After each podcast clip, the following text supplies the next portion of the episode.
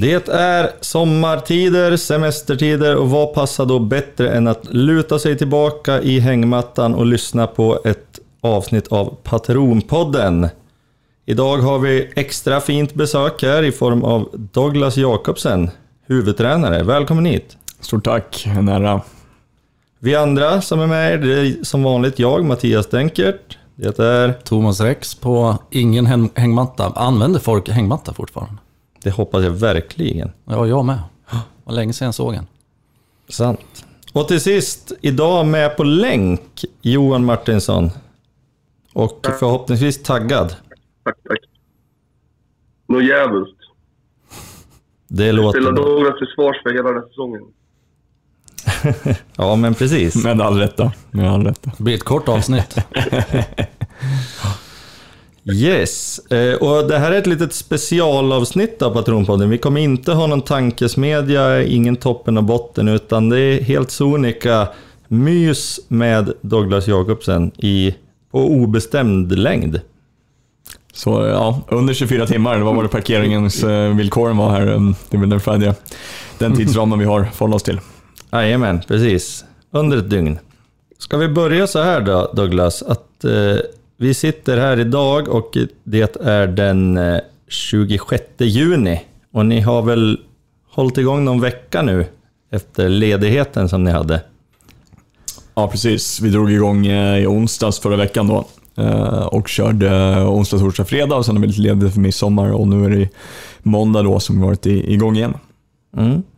Och tänkte börja med att fråga, jag såg att Sundsvalls tidning, lokaltidningen, körde en grej med vad alla giffare skulle göra på ledigheten, och du sa att det blir ingen ledighet. Och då tänkte jag höra, hur har du utnyttjat den här lediga tiden nu? Jag skyller på ett fel citat från SD i så fall. Jag tror jag sa ledighet never heard of it. Och så får man tolka det som man vill. Men nej, men det är lite glimten i ögat. Utan jag har varit iväg med min tjej. Vi var i Skåne under en period.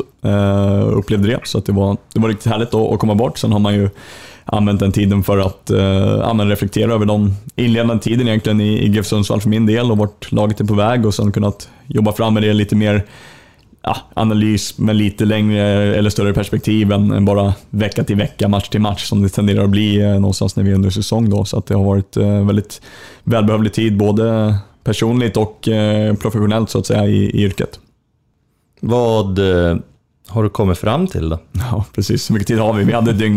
Men faktiskt, vi har ju suttit faktiskt med spelarna idag och haft en utvärdering sett till spelet och sett till hur vi har agerat och så. Sen har vi också tagit till för att utvärdera träningsmiljö, vilket egentligen är ett liksom, fortsatt arbete på det typ av träningskulturarbete som vi ändå har startat längs vägen, som vi behöver oberoende av vilka resultat vi har, hur vi presterar, behöver vi se till den liksom. Det är ganska tydligt för mig när jag kommer in med mitt nya perspektiv på den här klubben, att det är någonting så att behöver ta tag i ganska snabbt. Så att vi har både utvärderat egentligen träningsmiljön och spelet, och det är klart att det är en sak om man hade liksom kanske presterat på ett sätt konstant under hela året, men det som är lite nu är liksom när vi kan pendla så mycket från att egentligen hålla nollan var fjärde match som vi gör statistiskt till att släppa in 8 mål på senaste 2 till exempel. Så att det är klart att mycket fokus blir på det liksom. För att innan vi kanske försöker nå en ny höjd av spelet så behöver vi stabilisera vart vi är liksom. Det är nog naivt att försöka ta det i omvända riktningen, utan man behöver börja i rätt ände. För det där är ju intressant. Jag tänkte på det att Giffarna har ju haft problem att sätta ett försvarsspel nu i flera säsonger egentligen. Och du är ju ny för i år, men det har varit flera tränare, det är nya spelare på planen. Vad är det som gör att det är så svårt att få till det där försvarsspelet? Har du någon analys av det? Varför funkar det inte? Nej, men... det är svårt att säga. Det är det som är det kontinuerliga arbetet någonstans, och återigen så fastnar man vid att vi har ju försvarat bra. Det är inte så att vi släpper in 3 mål varje match, utan det är liksom, vi kan hålla nollan. Och sen faktiskt, man blir nästan lite chockad när man tittar tillbaka till det, men från matchen i Trelleborg omgång 5 fram tills 10:e omgången måste ju varit Gävle, då släpper vi in 3 spelmål på de 6 matcherna. Varav 2 får man ändå klassa som hyfsade bjudningar från vår del mot Brage borta då. Men under den perioden så försvarar vi väldigt bra kollektivt sett i antal mål vi släpper in. Men sen är vi liksom under en acceptabel nivå i defensiva fasta till exempel, som gör att det jämnar ut sig. Så att det handlar då om att försöka få saker lite mer sammanhängande i prestationer.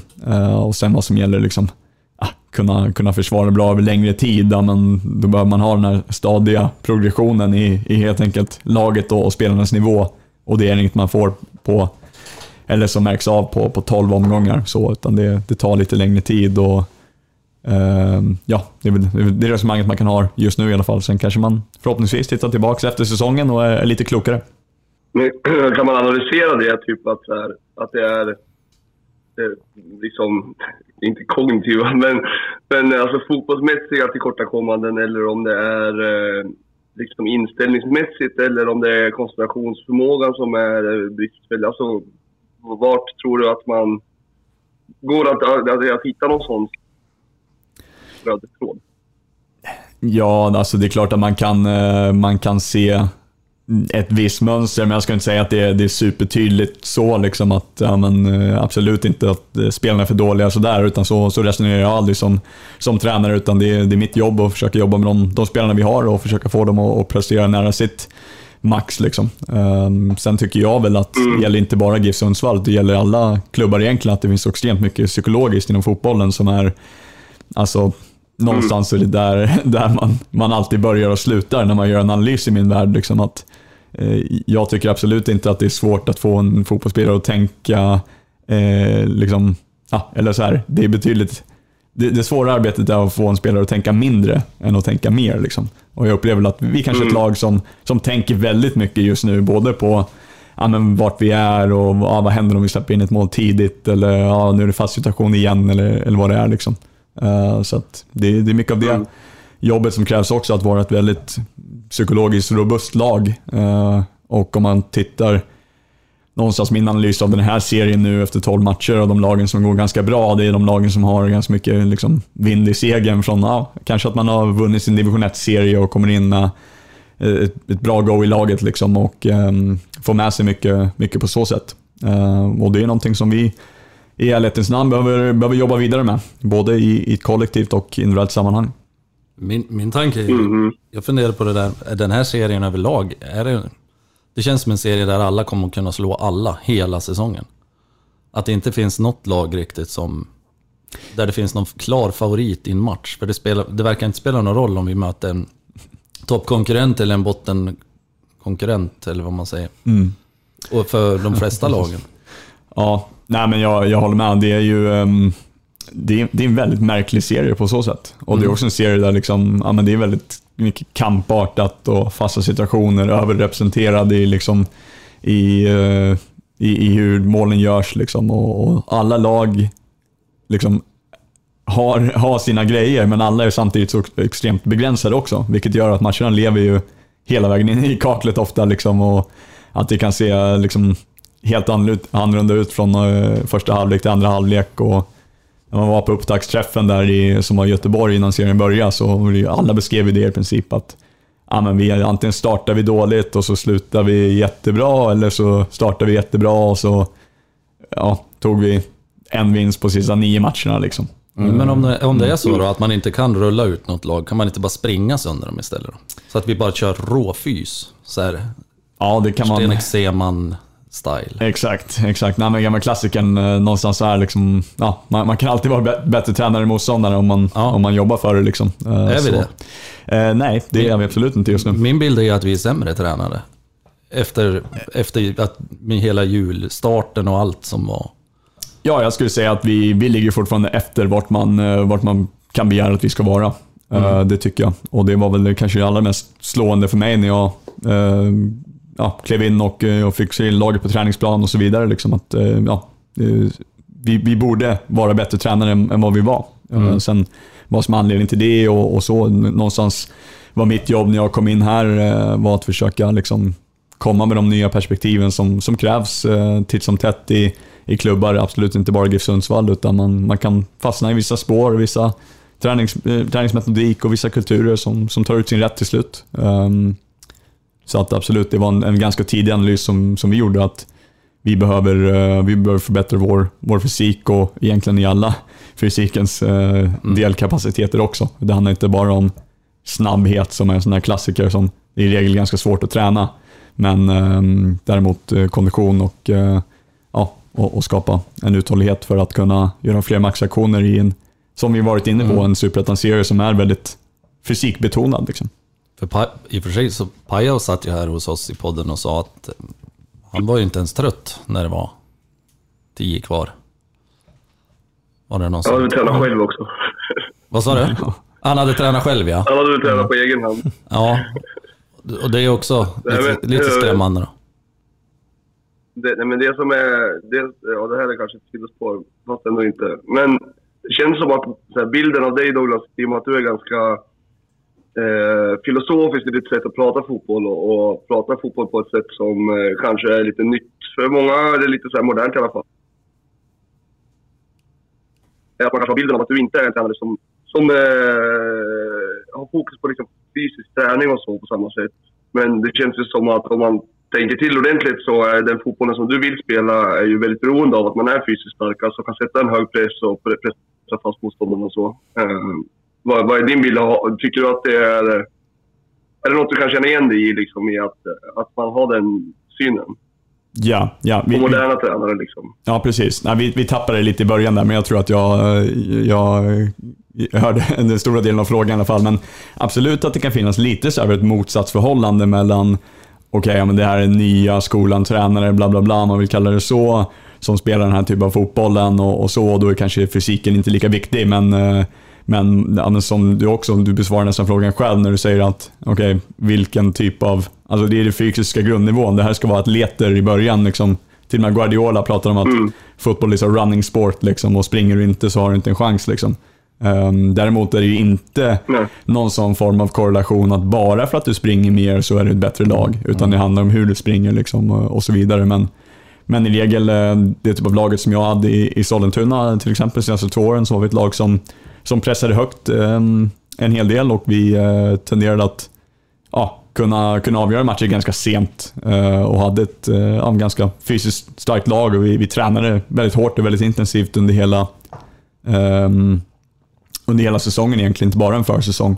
Men mycket sånt är ju också beroende på spelarnas kapaciteter liksom, så nu hade vi väldigt unga spelare till exempel i Sollentuna.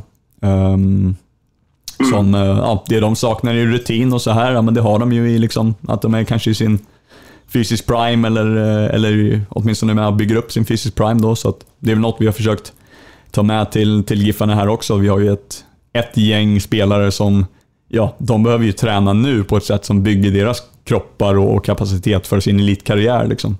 Så att de har ju ett träningsupplägg till exempel, medan de spelarna som det kanske mer handlar om att underhålla den fysiken de har och ha dem så tillgängliga som möjligt i matcher, så får vi agera därefter. Så att det är en liten utmaning i planeringen, men vi försöker vara lösningsorienterade på den fronten, och där gör med-teamet och övriga tränarstab ett testjobb, för det krävs ganska mycket kommunikation med spelare till spelare, och för att sätta ihop träningsupplägget så att det blir så individualiserat och optimalt för alla spelare då. Men jag tänkte det, du säger ju själv här, Douglas, att när du kom till GIF så slogs du av att du tyckte många var dåligt fysiskt tränade, och jag antar att du har pratat med spelarna om det här också. Vad var deras förklaring? Fick du någon förklaring från dem, eller höll de med dig överhuvudtaget? Alltså så här, det är inte så att jag ställde dem mot väggen och sa egentligen att du är dålig tränare, utan mer bara att liksom, när jag fick min första intryck, och så jag tycker man ska försöka lita ganska mycket på sin magkänsla och så. Så tycker jag att ett lag som har spelat i Allsvenskan och som har liksom, varit ett elitlag i många år behöver vara lite bättre tränare rent liksom, om vi pratar lägsta nivå. Sen kommer det skilja sig jättemycket från spelare till spelare, och det ska det någonstans göra. Man kan inte ha ett liksom helt homogent lag sett till att alla är uthålliga som Paya Pitchcraft. Man behöver också ha de spelare som Johan Bengtsson som är extremt explosiv till exempel och behöver mer tid att återhämta sina aktioner.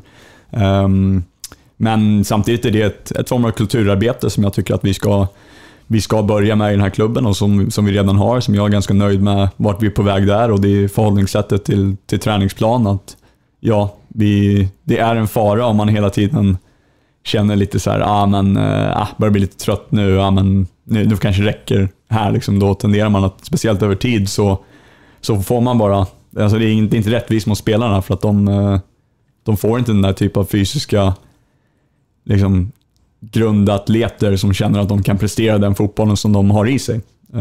Så att för min räkning så vill jag se till att vi, speciellt med våra unga spelare, tränar lite för hårt hela tiden, eller att vi ser till att vi tränar lite mer än vad vi kan och försöka pusha den gränsen vecka för vecka.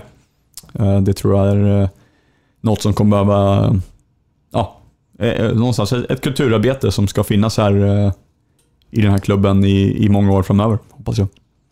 Stor och stark giffare. Exakt så. Mm. Men hur lätt är det att göra nu under säsong? Min bild är ju lite så att man bygger fys på försäsongen och sen under säsongen är det mer att man sätter ett spel och liksom tränar på de bitarna. Hur lätt är det att bygga upp fysiken nu när ni är mitt under säsongen? Det är en utmaning såklart. Absolut är det så att det är liksom ett mer fysiskt fokus under en försäsong. Det behöver det vara.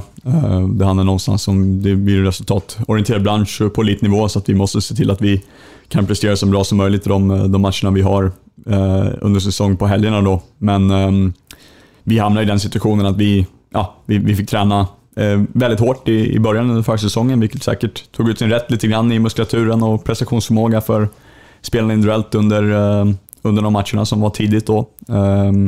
Men nu under tiden så det är klart att man hela tiden kan väldigt successivt då pressa den gränsen, så att det handlar om ett kanske ett par procent bara i ökningen i antal spelminuter till exempel under en träningsvecka, och disponera väldigt tuffa pass, väldigt tuffa övningar i rätt tidspunkt liksom. Hoppas det blir något svar. Det blir någon så här awkward silence som, nej, men det kändes mer som att vi måste, Johan harkar lite efter tror jag ibland. Det måste lagga lite.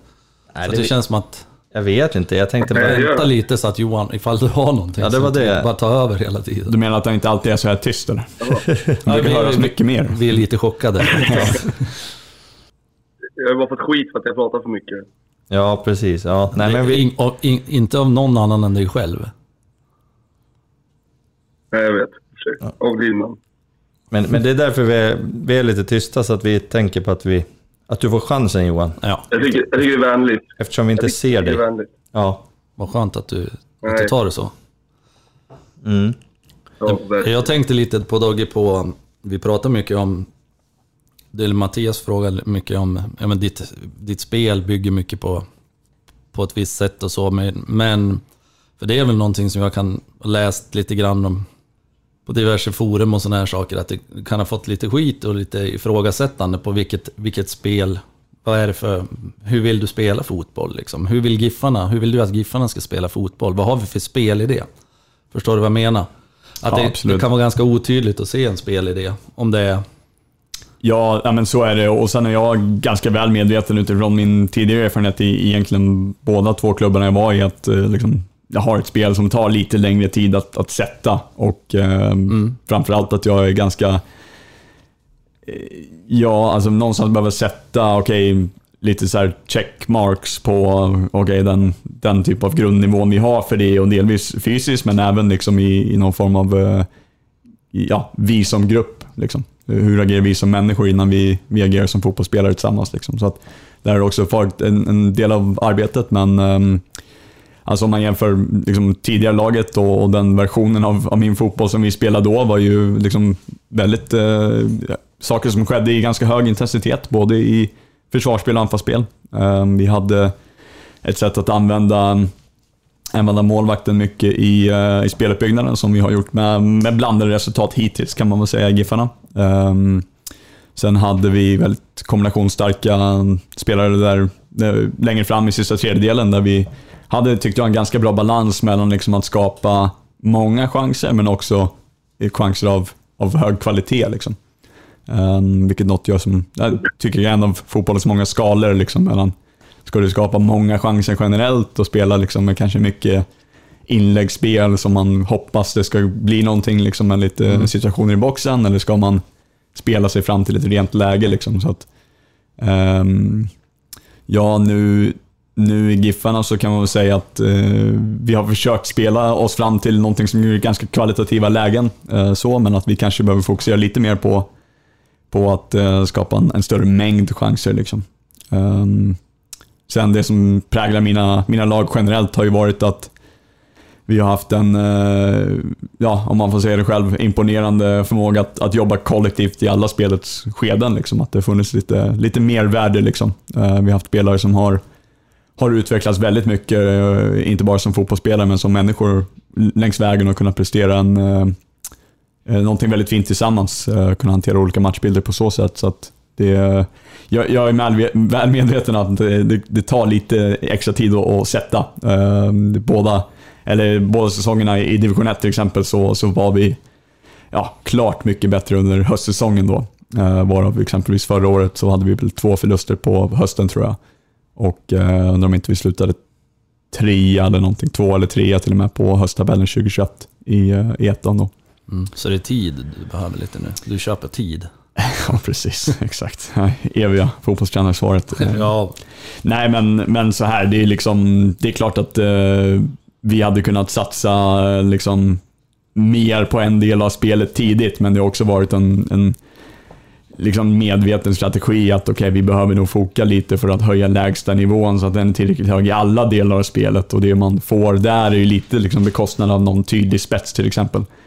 Den tydliga spetsen vi har just nu när vi gör en utvärdering, det är offensiva omställningar faktiskt. Där vi bland ja, om vi åtminstone efter 10 omgångar tror jag har inte koll på den senaste statistiken där, men så hade vi flest avslut i serien från offensiva omställningar till exempel.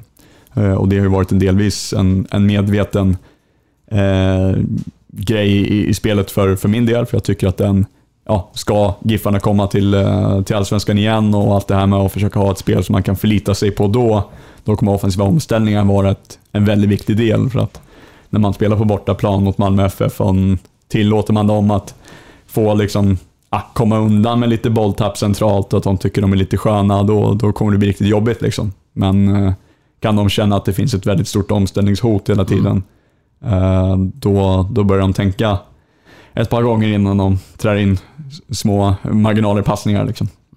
Så att det börjar man straffa dem med, så att offensiva omställningar just nu, det är en styrka hos oss. Martinsson, vi släpper in dig. Du behöver inte överlägset mest i virket också. Mest i virket? Ja, överlägset. Ja, precis. Ja, det är också en del av min fotbollsfilosofi. Ja, träffa ramen så mycket som möjligt och så skyll på marginalerna sen. Jag tränar mycket på det, va? Ja, exakt. Nej, men det där är intressant som du pratar om, det här med att ditt spel, den fotboll du vill spela, tar tid att sätta liksom. För att, upplever du att det är skillnad här i GIF jämfört med, ja, men Sollentuna och Karlberg där du har varit tidigare, på liksom kravbilden? För det här är ju ändå en förening med betydligt fler supportrar, och de, eller många av dem i alla fall, kanske inte tänker så, utan det är mer fokus på resultat. Och särskilt nu när vi åkte ur Allsvenskan förra året också, att många förväntar sig att vi ska vara ett topplag liksom.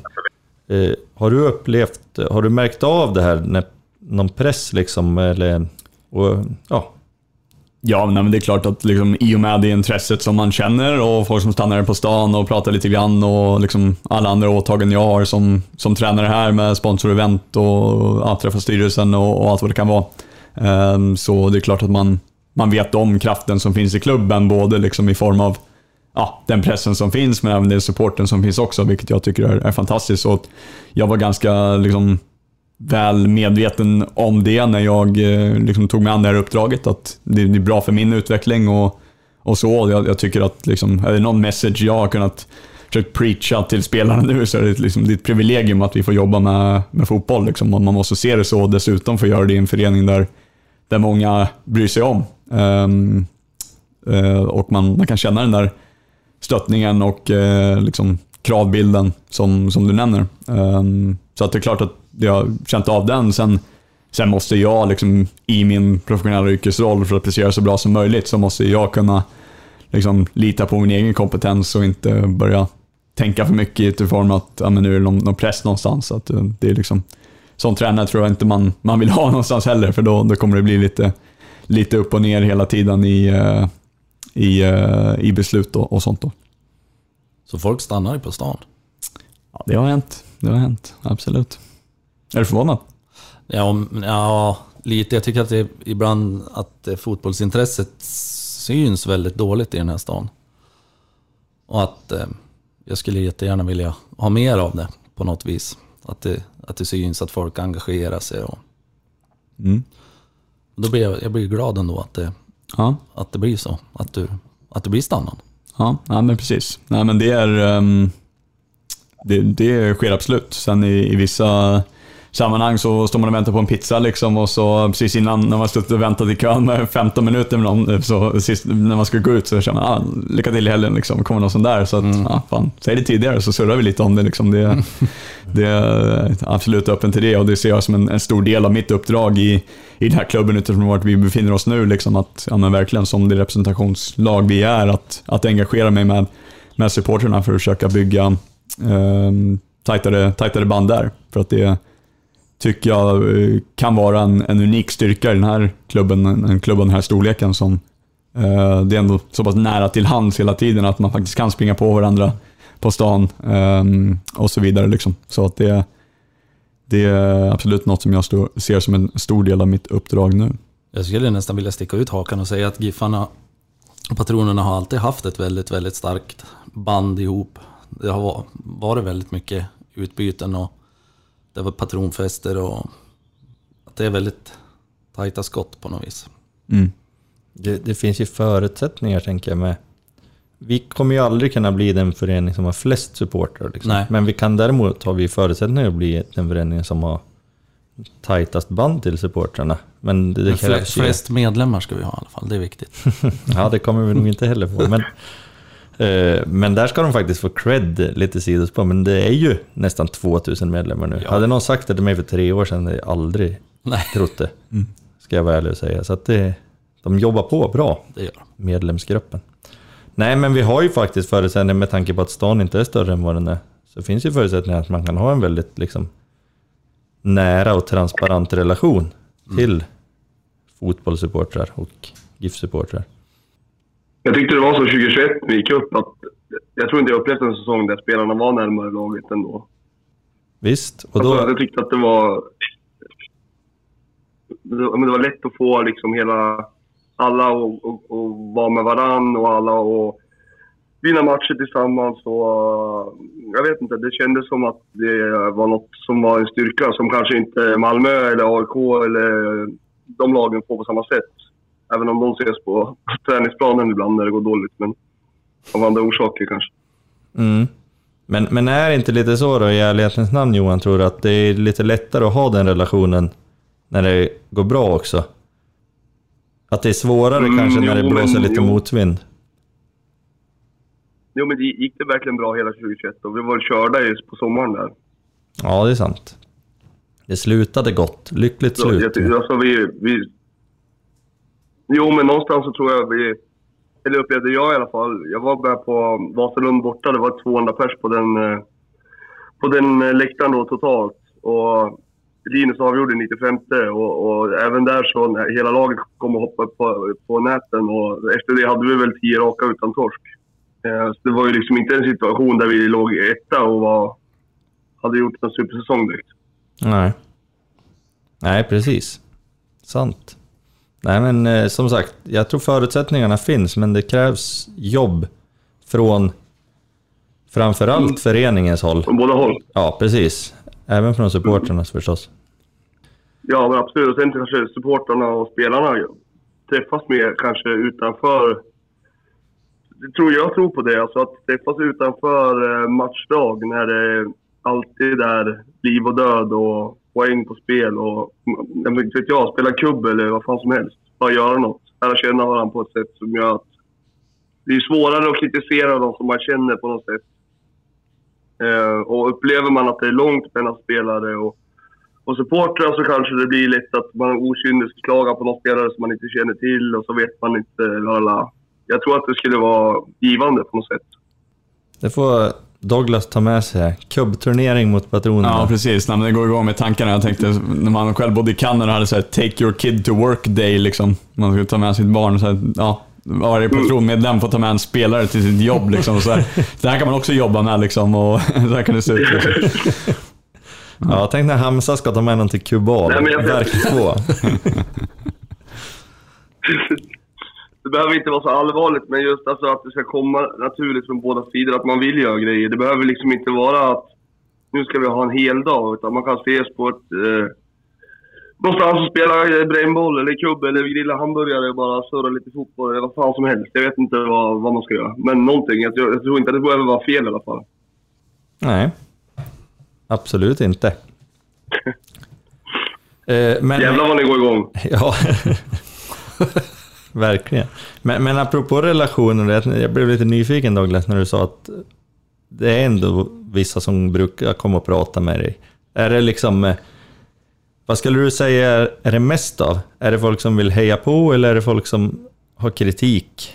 Nej, men heja på liksom, och folk som vill lyfta deras tankar, och det är jag så extremt öppen för att liksom, ja. Jag tycker det är en så viktig del av fotboll, för att fotboll berör så många liksom, om man har sina känslor och så, vilket jag tycker måste finnas. Det måste finnas en stor grad av möjligheter, så ibland är det bara nicka och ja, men, lyssna in folks tankar, och som sagt, alltså, jag försöker hålla de där samtalen så levande som möjligt och utgår från att alltså, jag kan ta med mig saker rent professionellt, men det är också en del av mitt jobb att försöka engagera supportrar, som jag försöker investera tid i när det går.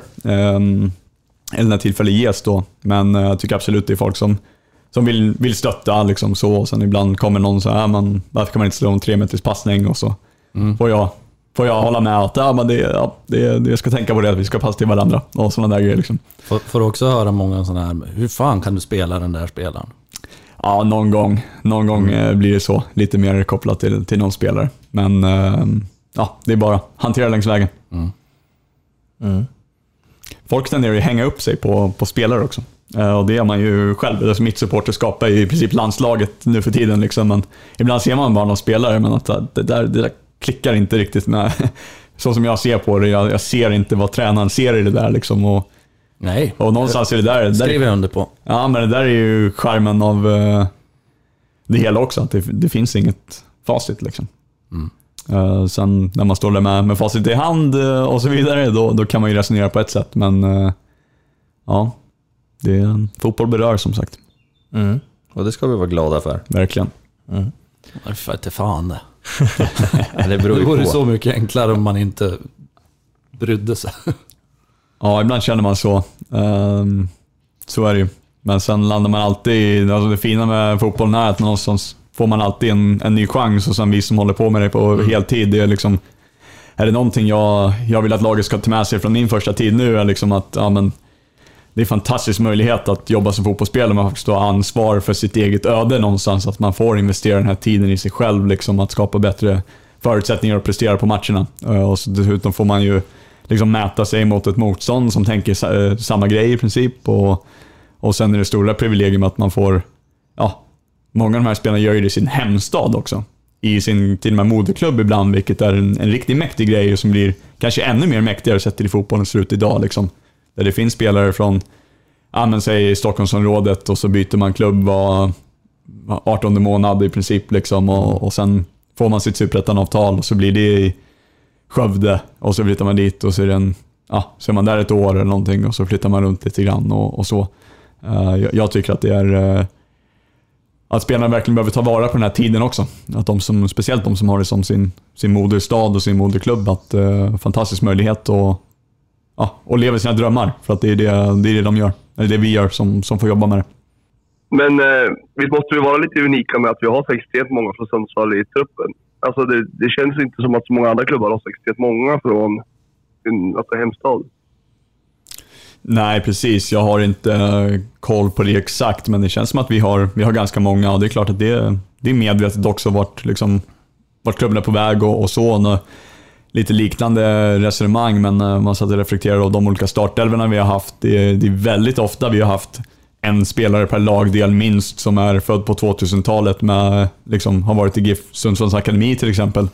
Bara det är ganska unikt, både i Sydprätten och på allsvensk nivå.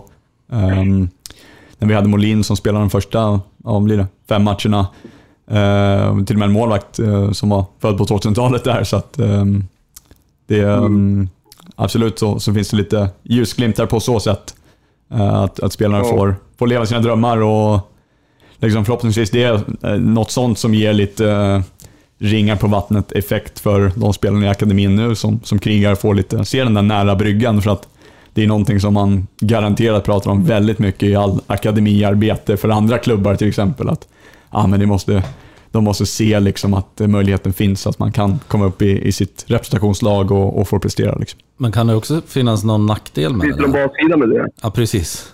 Just att jag tänker ju det att men vi kanske har samma fråga egentligen, Johan, men det här med att grabbarna kommer upp unga och så att det blir en extra press. Var det också, Johan, du funderar på det? Ja, men typ. Eller så här, någon annan, att man liksom kanske överskattar spelare som är från stan. Eller deras liksom sätt att se på giffarna. Eller att de automatiskt ska vara liksom dedikerade till klubben för att man är från stan och så. Ja, precis. Nej, men det är klart att i en sån situation så sätts ju ytterligare ansvar på den spelaren, så att säga. Att dels hanterar det psykologiska med liksom, men nu har jag alla mina polare i stan som kollar på matchen och jag vill prestera bra och så vidare. Mina föräldrar och allt vad det kan vara. Så det är klart att det är en ytterligare en dimension, och det är inte alla spelare som behöver liksom ha ytterligare förutsättningar som kanske försvårar att prestera, speciellt första åren på elitnivå. Tänk att det måste vara svårare när det går dåligt än när det går bra för laget. Visst, men någonstans så här, kontaktytorna är ju väldigt många, och de är ofta väldigt tydliga för sådana spelare. Så att du är helt rätt på det när du säger att liksom vart laget är och presterar, det blir väldigt tydligt, påtagligt. Och sen dessutom, jag menar, det kan vara de grabbarna 18-19 år, hur många är bara rent psykologiskt rustade oavsett vilken stad det är för, liksom så, för att hantera sådana här saker. De behöver gå igenom ganska mycket, men de kan också ta det där sista klivet och blomma ut i den typ av publikfavorit, eller det som alla klubbar egentligen drömmer om att få ha då. Så att det är ett väldigt roligt arbete på så sätt. Hur jobbar man med sånt? Är det någonting som du kan jobba med som tränare? Jag tänker, bara i GIF har vi haft några unga lovande spelare som har valt att sluta de senaste åren på grund av att glädjen har försvunnit. Liksom. Jobbar du på något vis med den biten som tränare? Mm. Jo, men absolut, det måste man göra. Det är någonstans, är det ju mitt uppdrag att försöka skapa förutsättningar för dem att prestera, och då behöver man oftast behandlar många psykologiska bitar då. Så sen en av de mest liksom kraftfulla verktygen som jag tycker finns, det är perspektivtagande liksom. Att ibland behöver man påminna människor om, jag vet vad, hur det kan se ut annorlunda liksom. Och för mig är det ganska färskt i minnet med de spelarna jag hade i division 1 till exempel, som de kunde jobba något lagerjobb, och sen kommer de till träning 17:30 och sitter i Stockholmstrafiken 1,5 timme för att komma och träna. Och så får de köra, och sen ska de sitta på bänken mot Piteå borta. Och så får de hoppa in 4 minuter på slutet, det blir 1-1. Åka hem, jobba nästa dag till exempel. Och de satsar fortfarande på fotbollen och är väldigt ambitiösa. Så att här har man liksom hjälpa dem med det perspektivet, att vi har fantastiska möjligheter i den här klubben att komma fram som ung spelare. Våra träningsförutsättningar är riktigt, riktigt bra. Med tanke på vi som division 1-lag förra året tränade på halvplan till exempel i Stockholm. Här har vi helplan, och vi har möjlighet att träna extra. Vi har medteam som är engagerat. Vi har många som bryr sig om klubben och så att det blir väldigt mycket vad man själv gör det till. Samtidigt ska vi veta att alla yrken som är så väldigt prestationsbaserade, där är det ju en enorm psykologisk belastning, så att det blir mycket mitt uppdrag och Ibland får jag frågan om det inte var fotbollstränare vad jag skulle jobba med, så svarar jag ofta någon form av liksom, med psykologisk inriktning, för att det känns som att jag jobbar väldigt mycket med det redan, vilket jag tycker är enormt roligt, och det är nog en av de grejerna som drog mig till fotbollstränaryrket tidigt också. Det är något, ett arbete som jag brinner för, med den personliga utvecklingen också. Här har vi det, take your kid to work day. Precis. Här är det direkt. Om du inte jobbar utav helvete, då hamnar du på verk 2 liksom. Det är exakt. Perfekt. Exakt. Verk 2. Ja, jag har sommarjobbat på verk 2. Det var inte kul, kan jag säga. Nu är det bättre, tror jag, i och för sig. Men det pratar man ju mycket i. Jag kan gilla den engelska fotbollen, lite lower league så här, men då pratar man att man behöver ha en bricklayer där uppe liksom. Någon som är ganska hård, en riktig arbetare som går in i dueller och är bra på fasta liksom. Jag brukar skoja med grabbarna ibland också liksom, att innan något träningspass för att få igång dem liksom, men tänk att ni jobbar med det här liksom. Det kan absolut vara så att man står på lagret och krigar med någonting annat, och det behövs folk som gör det i samhället också, men och man kan inte spela fotboll hela livet heller, så att det är bara enjoy it while it lasts. Mm. Vem är våran svetsargubbe där uppe som är den där? Ja, precis. Ja, men Johan Bengtsson är det närmaste vi har en svetsargubbe just nu. Jag tycker Juventus som hade någon kille som sent för 3-4 år sedan jobbade som svetsare och spelade division 4 fotboll i Italien. Rätt coolt. Ja, jag vet inte. Ja, det älskar man. Ja. Det är någonting jag funderar på. Du pratar om att det är ett prestationsbaserat yrke, fotbollsspelare, och det där är ju någonting som jag kan känna igen från mitt yrke också, det här med prestation kontra resultat. Att man kan göra en väldigt bra prestation även om resultatet kanske inte alltid är lika bra. Du pratar om eleverna nu, inte ja, nej, jag pratar om eleverna, precis. Men i liksom, mitt yrke som lärare är också mycket prestation och resultat. Att liksom, under processens gång är det prestationen som är viktig på något vis, snarare än resultatet. Och det var ju lite det jag var inne på förut också, det blir en lång fråga här, men just det där att i en förening, en elitförening som GIF Sundsvall, så är det många supporter som tenderar att titta mycket på resultatet och inte på prestationen. Jag tänker lite, hur långt liksom är du, vad ska vi säga, nu ska jag formulera mig på något klokt sätt där, men just hur viktar du prestation kontra resultat? Jag tänker till exempel att nu pratas det mycket om nyförvärv, att man vill ha in nya spelare för att många anser att resultaten inte har varit tillräckligt bra. Men samtidigt, om man har tålamod, så tänker jag att många av de här spelarna som finns i truppen redan idag kan ju växa och utvecklas som fotbollsspelare. Hur viktar du de där två delarna, prestation och resultat? Jo, men det är, vi pratar lite om klassiska fotbollsmotsatsförhållanden så där. Ibland är de liksom, ibland känns det som att när man inte har marginalerna med sig och så pratar man väldigt mycket om resultat eller prestationen, vi blåser upp det liksom. Och ibland när man får ett resultat med sig så kanske man inte har presterat så bra, men det tenderar att sminka över allting liksom. Så att det är väldigt svårt att förhålla sig nykter till fotbollsresultat liksom, så det får man bara konstatera, speciellt när vi pratar om de känslorna som finns, så blir det ännu mer laddat liksom. Men för min del, jag försöker vara så lugn och saklig som möjligt, så att det är den liksom, utveckling som sker, och någonstans prestationer sett till lagets helhet, absolut, men alla de små pusselbitarna som gör lagets helhet, de utvärderar jag som prestationer liksom.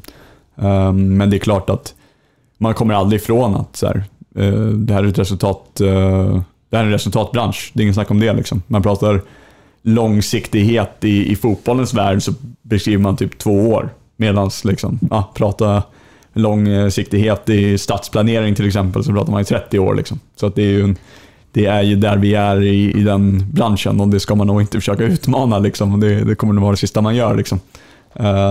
Så att man behöver ha, mitt slutliga svar blir att man behöver ha en stor respekt för båda delarna, och att man inte kan liksom, ta som exempel den matchen vi har presterat allra bäst i det här, och kanske Helsingborg hemma, det är den enda matchen vi har kryssat, om jag minns rätt, ja det är det väl. Och det finns vissa matcher vi har vunnit där vi kanske inte har gjort vår allra bästa prestation, så att man behöver försöka se så nyktert som möjligt på det hela, men man behöver en oerhörd respekt för den branschen vi är. Det är ändå stor skillnad på 2 år som du säger, eller på 3 månader eller till och med 3 veckor som vissa har som tidsperspektiv liksom. Svar ja. Mm. Nej, absolut. Nej, men det är ju och någonstans i de kraven jag kan bara svara för mig själv, och det är liksom de kraven man sätter på sig själv är också väldigt mycket liksom, ja, den här veckan. Ibland ännu mindre än så liksom.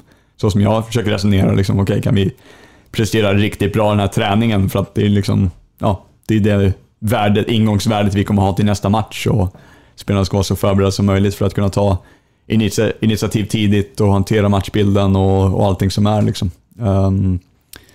Så att ja, så är det. Jag tänkte på men prestationerna hittills, hur värderar du då? Man kan ju värdera det utifrån en tabell såklart, men sen så får man väl ta i beaktning vart vi är också. Alla vet om att det har varit en omstart och sådär. Kan du känna att du upplever att det har kommit någon bit på vägen och sådär, eller känns det som att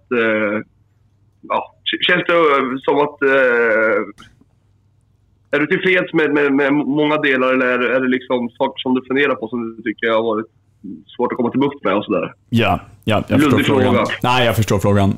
Glasklart. Nej, men så här, tillfreds med saker, det är man nog aldrig som fotbollstränare, tror jag att det är en del av styrkan också för att driva fram vidareutveckling, att man aldrig riktigt helt nöjd liksom. Så att där är väl svårt att säga att jag är tillfreds med någonting. Sen det som jag funderar över är ju alltså egentligen det som jag beskrev i början ganska mycket, med att men det är en sak om man är konsekvent på en nivå, för då ser man ju vart man är, men däremot känner man ju liksom okej, men nu vi tar Trelleborg i andra halvlek till exempel, då visar vi en galen moral liksom, så att egentligen så borde man bara kunna bygga vidare från den liksom, men sen händer det någonting längs vägen och så känner man att var det där bara en tillfällig grej, eller har vi det där i oss hela tiden, det gäller bara att framkalla det på ett annat sätt, och samma sak när vi pratar om försvarsspelet, 3 insläppta spelmål på 6 matcher, det är väldigt bra facit, ännu bättre när man räknar in att 2 av dem är ganska klara bjudningar. Är det någon form av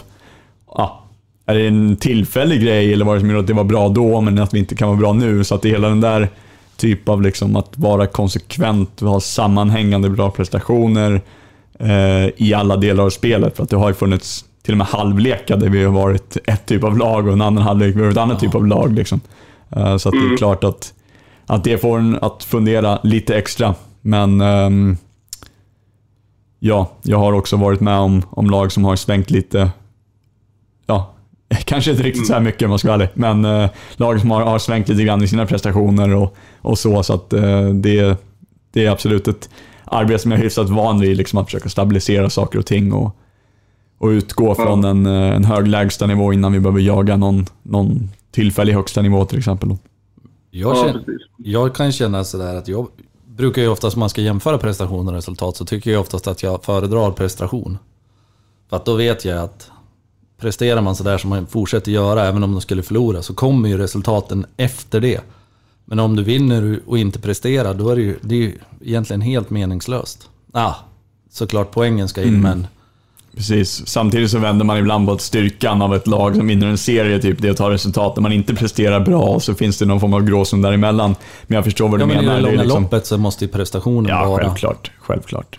Det är inget snack om saken. Och det är det man liksom, oftast när man kan titta tillbaks på en säsong ganska nyktert, och så kan man säga okej, vad hände de här 2 omgångar vi förlorade, och typ, och så litar vi ändå på processen, och så litar vi ändå på att men det kommer komma, och vi är ganska sakliga när vi utvärderar saker och ting, och sen kommer en liksom fördröjd effekt av bra prestationer med resultat då, eller liksom i form av resultat. Man ska ju tycka det bättre, så att det är en av de där grejerna som man kämpar med på en psykologisk front också, som jag vet att jag förstår sig för att svårt att göra det också, men som även vi som jobbar med det gör liksom, för att det är klart att vi satsar alla timmar vi vaknar på i princip att försöka prestera så bra som möjligt, för att vi vill känna den där vinnande känslan igen då, och sen när det inte sker, och så sker det inte på två matcher och så sker det på ett rent av förledande sätt som det var senast, så det är klart att det tar väldigt hårt på en. Men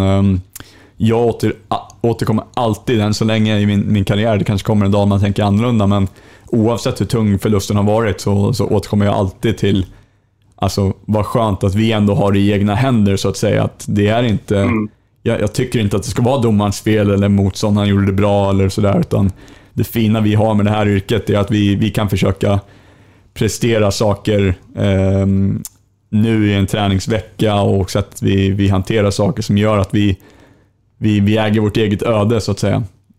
Och det tycker jag är den inställning man behöver om man ska lyckas i elitidrott. Hur mycket hann du och Tommy prata ihop er om liksom nyförvärv och sådär? För det kom ju in, det blev rätt sent för båda egentligen. Och marknaden var ju också ganska liksom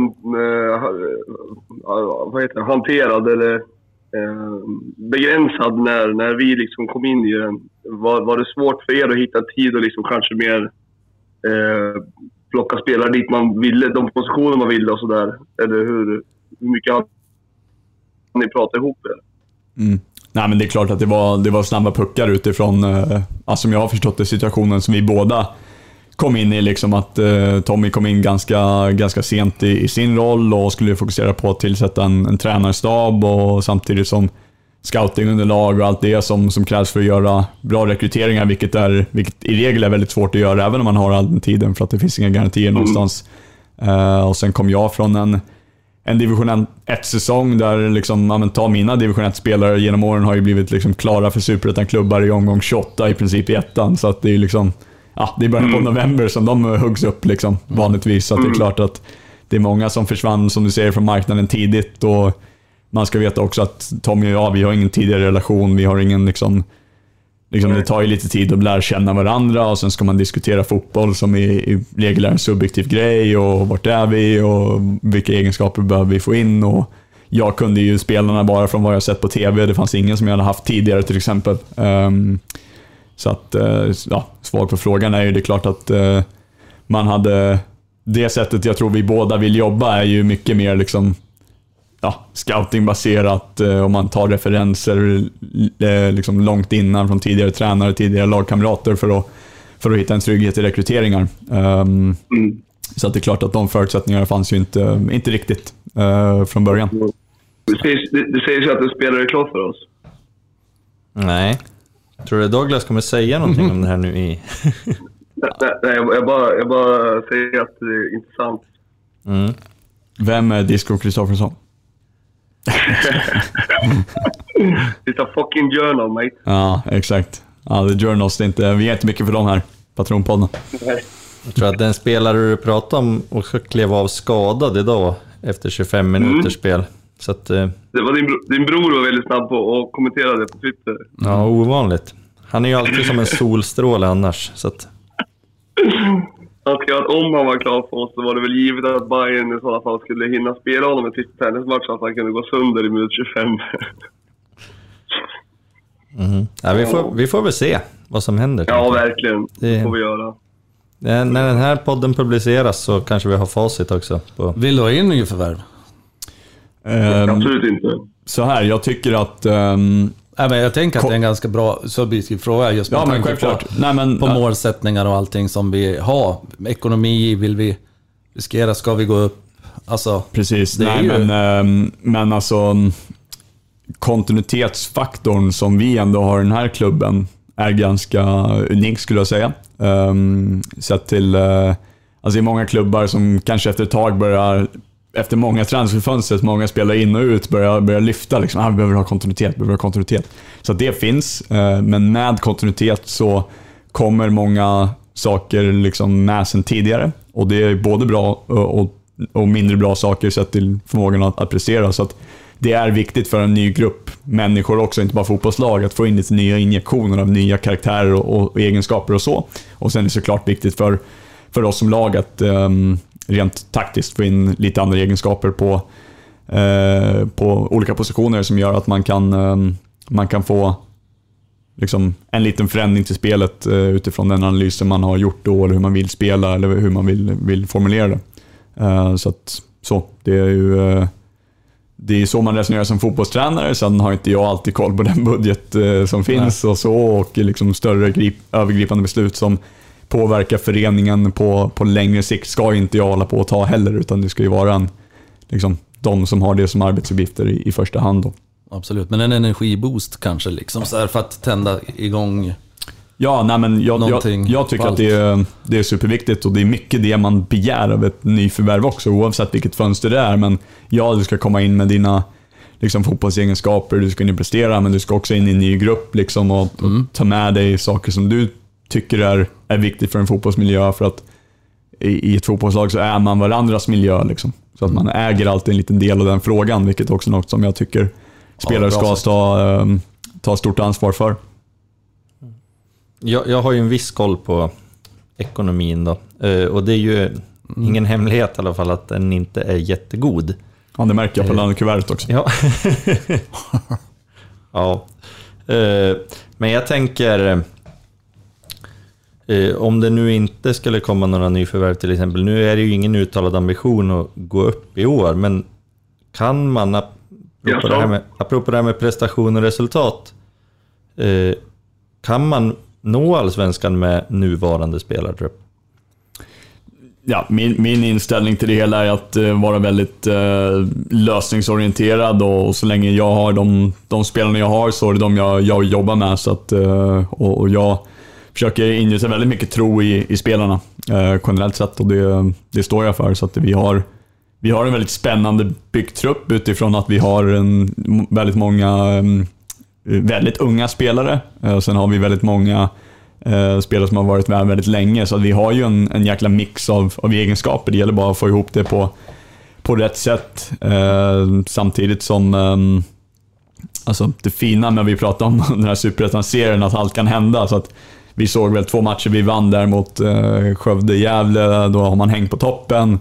Förlorar man 2 i rad så har man hängt på botten. Men om man kollar tabellen nu, ja, vi har väl liksom en vinst ifrån i princip att vara på en 5:e plats, och sen har vi en vinst ifrån att vara på kvalplats neråt. Så att, så kommer det nog se ut ett bra tag, och jag är övertygad att vi har definitivt inte haft vår bästa period, varken prestationsmässigt eller resultatmässigt. Vi snackade här 4-5 matcher där man presterar bra, och så får man med sig något. Stolpe in, Martinsson stolpe in någon gång under den tiden, och så är det plötsligt som har vunnit 6 matcher i rad liksom. Så att det är mycket som kan hända, och jag ser en utveckling på alla spelare som vi har, så att det håller mig mycket inspirerad. Angående lönekuvertet, så återkom när ni har vunnit 6 matcher i rad. Ja, ska vi se. Ja, exakt. Då pratar du från styrelsens perspektiv eller? Ja. Ja. Så vi jävla luften du sitter och slänger ut. Nej, jag inte lovar någonting. Där kan jag ta med till tjejen faktiskt, som är kvar i Stockholm liksom. Och ja, när jag valde Giffarna, så var det en ganska stor insäljande process som jag behövde gå igenom där liksom, varför Giffarna skulle vara ett bra alternativ gentemot andra klubbar i Stockholmsområdet då, eller ännu närmare Stockholm då, på en professionell nivå. Så att ja. Varför blev det Giffarna då? Ja, många anledningar, men jag hade lite alternativ ganska omgående efter Sollentuna-tiden och så. Alltså vi snackade efter säsongen där i mitten på november. Men jag kände att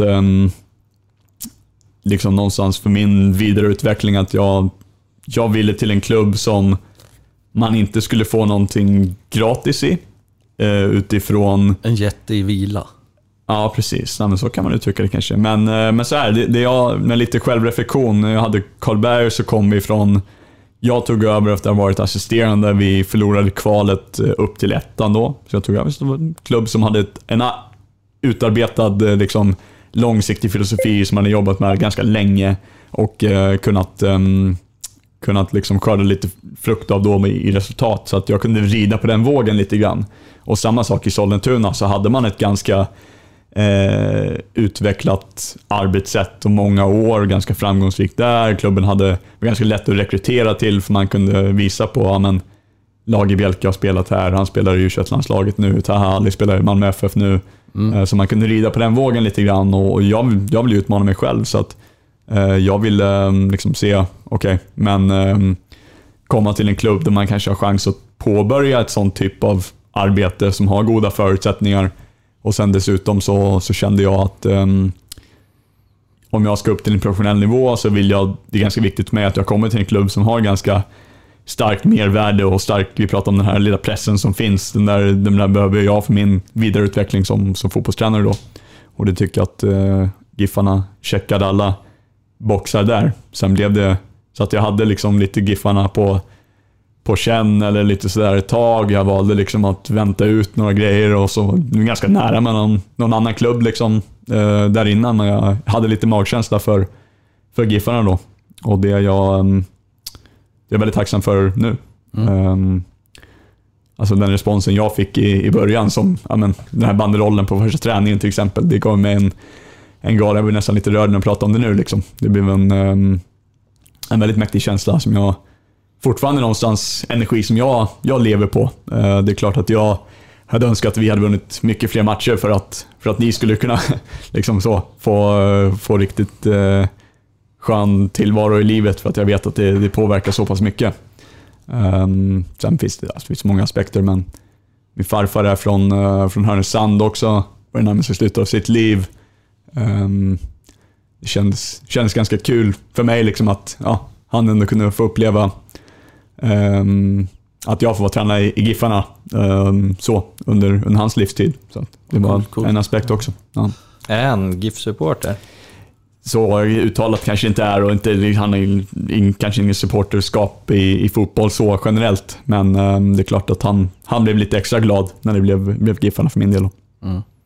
Vad coolt. Jag kan bara prata för min egen räkning såklart, men jag är otroligt glad också att du är här.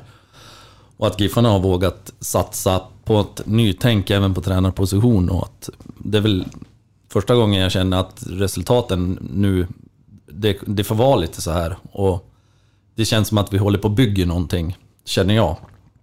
Ja, men kul att säga så. Mer, och att man vill ju ge dig den tiden. Så. Och det är inte jag van vid heller i supporterskap personligen, för där vill man vill ju ha resultat hela tiden, men just nu är man, jag vet inte, jag vill hamna någonstans där att jag känner att det får ta sin lilla tid. Ja, men det är fint att ni säger så verkligen. Sen är det liksom mitt, om man pratar målsättning för egen del, väldigt mycket man pratar liksom målsättning för klubbens del och hela där, men min egen målsättning, det är egentligen bara att kan jag komma till en klubb, kan jag den dagen jag lämnar det, kan se till att saker är åtminstone på väg att bli bättre, om inte bättre redan nu liksom. Och då är det ju, det är så väldigt mycket runt omkring en fotbollsklubb som gör att man presterar bra, och mitt ansvar som tränare liksom, vi pratar om det här med och prata med folk på stan och engagera supportrar och vår fina tradition med en vinstselfie efteråt till exempel, det liksom, den är jag ju väldigt glad för att vi kan ha det liksom. Och jag tycker att det är ett stort del av mitt uppdrag dessutom, vart kanske klubben behöver efter ett väldigt belastande fjolår, att vi behöver ta vårt ansvar, vi som är i representationslaget, att bygga de broarna väldigt tajta. Sen är det liksom alltid så här att man utvärderar sig själv som fotbollstränare, hur bra presterar jag, du har vinna matcher, du har spelidé, sen har du liksom i relation till spelarna att få dem prestera här och nu, du har styra utvecklingen, förbättra dem psykologiskt. Jag hade liksom perspektiv av att det som jag gör i det andra arbetet med att träffa sponsorer till exempel och sitta och identifiera förbättringsområden för styrelsen, där tycker jag att liksom jag har gjort, jag har kommit in med mitt perspektiv och vågar säga vad jag tycker, även fast vissa av dem kanske är lite obekväma. Då det kommer vara nyttigt för den här klubben på sikt att man vågar göra det jobbet som krävs för lite längre framgång på längre sikt, för att det tror vi alla är överens om att det finns förutsättningar för den här klubben då. Nej, jag håller med. Jag tycker det är klokt. Vi är ju lite där vi är. Men jag har sagt det för dem också, jag tycker att tittar man, jag har fastnat för den matchen med Helsingborg hemma, så ser man ju att det här laget kan ju prestera på väldigt hög nivå. Jag tror att om vi hittar någon slags semikontinuitet i det, så kommer det här kunna bli riktigt bra på sikt. Ja, ja. Ja, jag håller med. Och sen tror jag att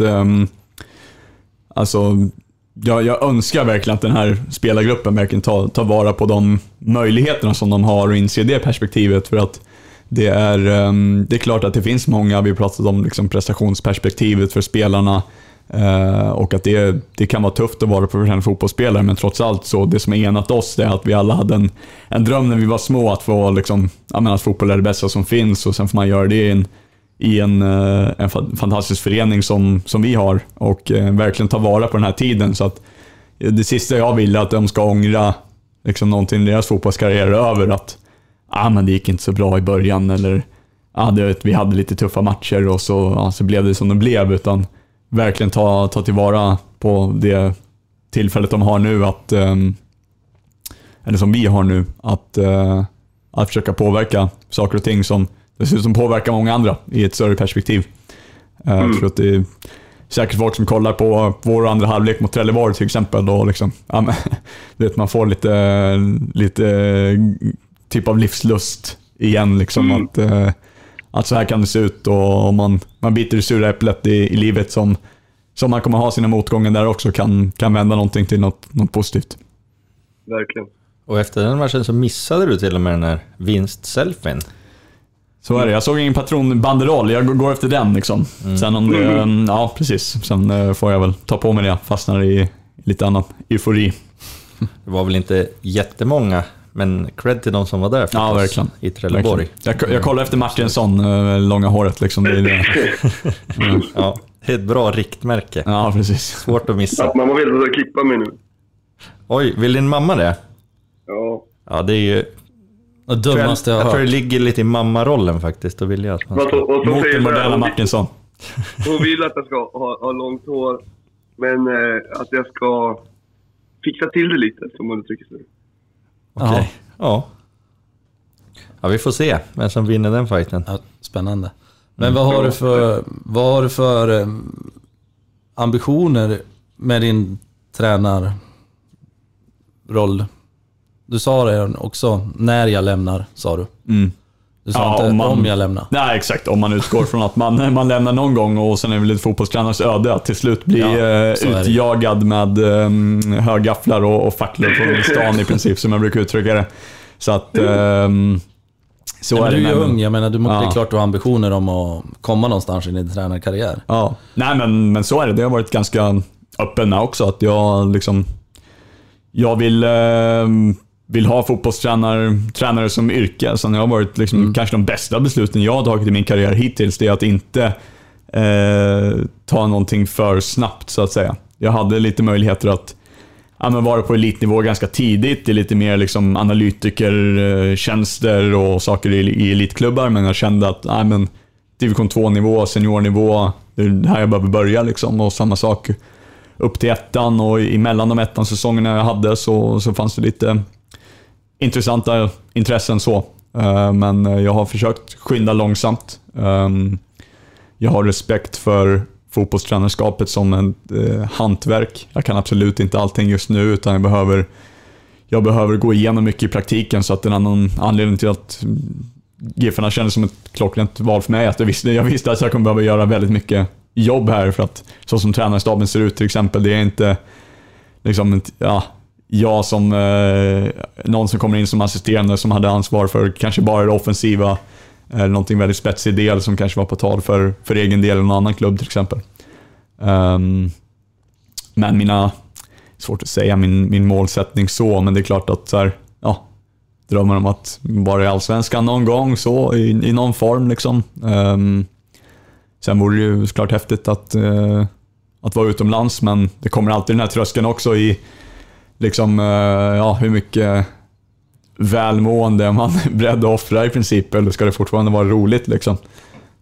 För det, jag vet inte, men så kan man ju resonera som fotbollstränare på elitnivå ibland, om man pratar med många av sina kollegor ute i landet, så det är absolut ingen liksom bekväm tillvaro och så, utan det är mycket press, och man sätter mycket press på sig själv, och Neil Young sjöng väl någonting om att liksom, det som får dig att leva är samma sak som kommer ta livet av dig, och ibland känns det så som fotbollstränare liksom. Så att, jag vet inte om det blev något svar, men jag vet inte om jag har något svar heller. Men har du någon sån här, idol blir fel ord, men förebild inom tränaryrket? Ja, men det har man ju liksom inspirationskällor från olika liksom, så delvis liksom fotbollstaktiska saker, men även ledarskapsgrejer då. Det är ledarskapet som attraherade mig från första början. Sen var min far var elittränare i bordtennis på internationell nivå då, så det är klart att man alltid liksom, man har haft tränaryrket nära till hands tidigt. Så att han är en idol då, så att säga, i den formen. För övrigt en lojal lyssnare på Patronpodden, kan jag avslöja. Kul. På gott och ont. Kanske för hans del. Han är en... vi pratar om de här olika supporterna man träffar på. Han är den mest kritiska, kan jag säga i alla fall, som vågar lyfta det. Sen säger vi något om vår relation kanske. Men han är väldigt sällan nöjd med våra prestationer, om vi ska prata det. Resultat också, för den delen. Tror du att du har en chans mot mig i 3-1 i bordtennis? Ja, jag tror ändå på dig. Du har i dig rätt inställning. Det är håret. Ja, exakt. Det är håret, och så vill vi se något pannband där, sweatbands liksom, och handled och lite allt möjligt. Man kallar mig för Sundsvalls Timo Boll. Bland det sjukaste jag faktiskt har hört, Johan. Sjuka är att jag har en skön Timo Boll-anekdot. Jag var med farsan, jag tror att det här var VM i Rotterdam 2011. Hårresande. Ja, precis, hårresande. Och Timo Boll ska kliva ut och typ spela kvartsfinal eller någonting. Så sitter jag så här längst fram, liksom. Han går förbi, så jag sträcker ut handen liksom för att skaka hand typ. Och han försöker göra high five liksom. Fast jag går ju på handskaket och försöker ta i liksom, som 15-16-åring liksom. Så att det är lite awkward moment där med Timo Boll när han ska ut och serva med den handen, och jag klämmer till den ganska rejält liksom i... ett par minuter innan. Jag hade garvan hade brutit fingret på honom innan. Ja, jag borde kryddat med den. Men Johan, jag hörde att du kallas för det evigt vissnade trädet. Var det inte så det var? Evigt vissnade barret. Ja, precis. Det kanske är det. Martinsson är ju från där, vad heter det i Sagan om ringen? Och, The White Tree of Gondor. Det är han, det är Martinssons. Det kan inte jag ta upp. Jag har ingen aning om vad det är.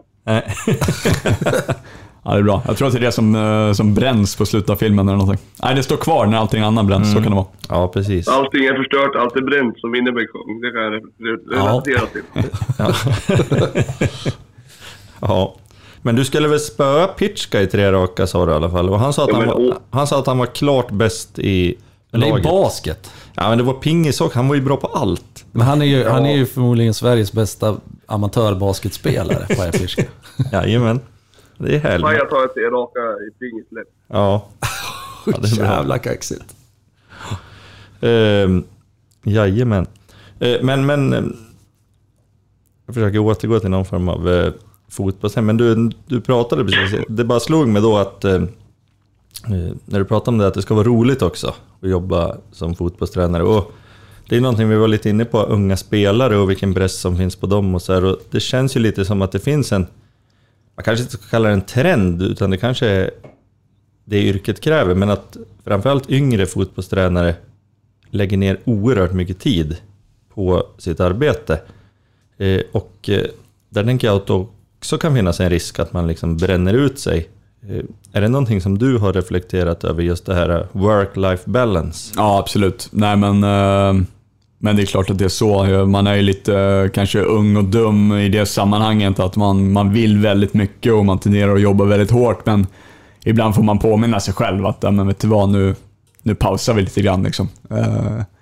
Det där som jag vill jobba med där och då, det är kanske bättre att ta en timme sömn till liksom, som gör att jag kan vara lite fräschare nästa dag, och någonstans sänka kraven på sig själv, för att man har väldigt höga krav på sig själv. Och det är väl någonting som delvis har varit en bidragande orsak till att det har gått ganska snabbt i min tränarkarriär, men det är också något som jag behöver vara eller värna om, eller hitta rätt nivå av, om jag ska också ha en hållbar karriär liksom.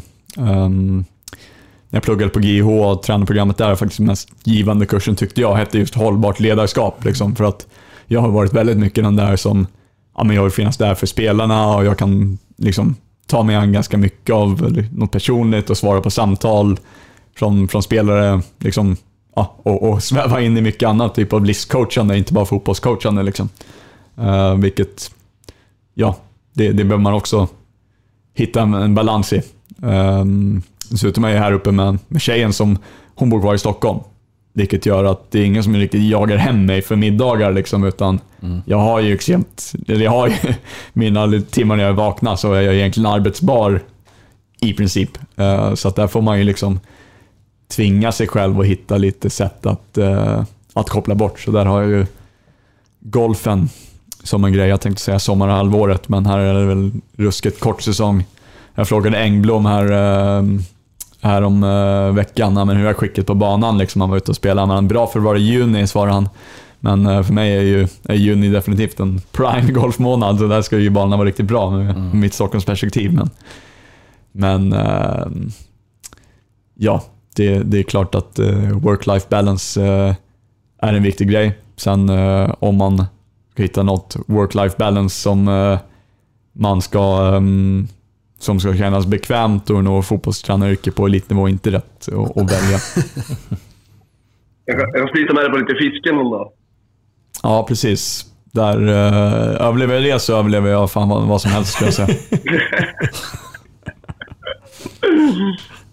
Jag kommer ihåg när vi träffades på Svenssons för en intervju inför någon träningsmatch. Visst var det? Östersund träningsmatch. Östersund var det, ja. Det är synd att vi ska träningsmatcha mot dem, men det kan vi lämna där än.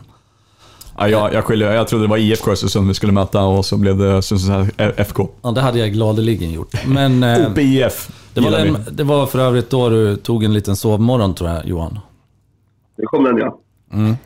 Men då kommer jag ihåg jag frågade. Vet ni om du ger in i den diskussionen, Thomas? Efter gårdagen? Nej. Vi släpper det. Nej, men då frågade jag dig där vilken spelare som hade imponerat mest på dig på den korta tiden du hade varit här, och givetvis så svarade du den som var skadad, Dennis Olsson. Men nu har du varit här i ett halvår är det väl i alla fall. Vem är det som har imponerat på dig mest nu utifrån? Ja, bra fråga. Det kommer upp några namn och sådär. Kanske lite svårt att välja någon rakt av, men det är klart att jag är väldigt... Det är en känslig fråga kanske också. Ja, men alltså, det är klart jag...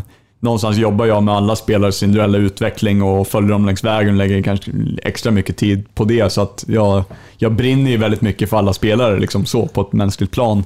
Men jag är kanske särskilt nöjd med Paya Pitchcrafts utveckling i en roll där alltså, det känns väldigt skönt att kunna ge honom det typ av förtroendet som han förtjänar någonstans, och gnetat på väldigt mycket liksom, åren han har varit här, som kommit upp som junior. Han kanske aldrig fått den där riktiga, aldrig kommit från den där riktiga stämpeln som var, men det är fortfarande en juniorspelare. Han har inte riktigt klivit dit och är den där fullblods seniorspelaren än liksom.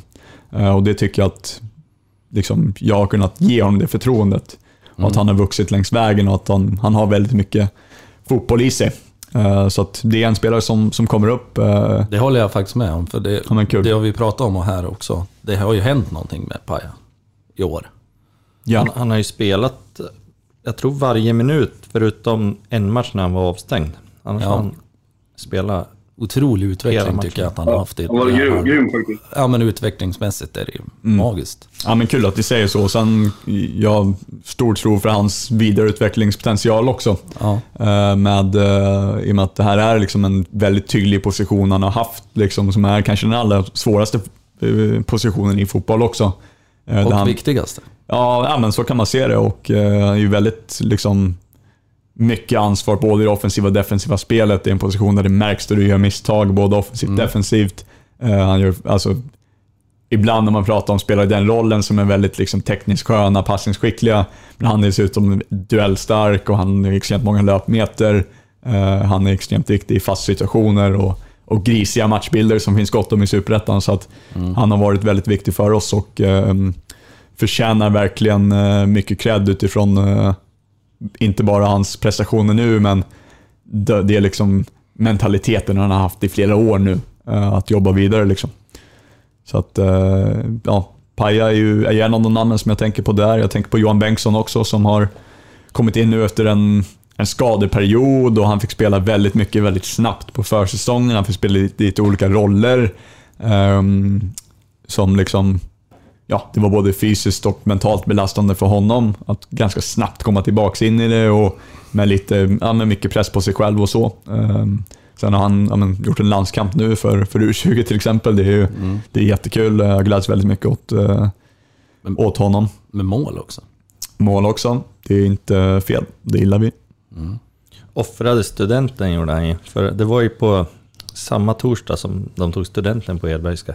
Det är så extremt rätt. Det hade jag också gjort kanske. Ja, men det får man ju hoppas. Men jag vet ju av erfarenhet att studenten, många gymnasieelever tenderar att överskatta studenten och tro liksom att det här är mitt livs viktigaste. Jo, men det vet ju vi som är 40 plus. Men det vet man inte när man är 18 på samma sätt. Nej.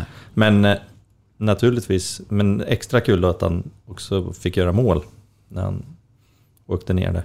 Mm. Ja, precis. Nej, men så är det. Och det finns många att nämna i sammanhanget. Alltså, spelare som krigar på och absolut inte haft lätt eller fått något gratis. De har definitivt haft sina motgångar, men både skador och speltid och allt annat.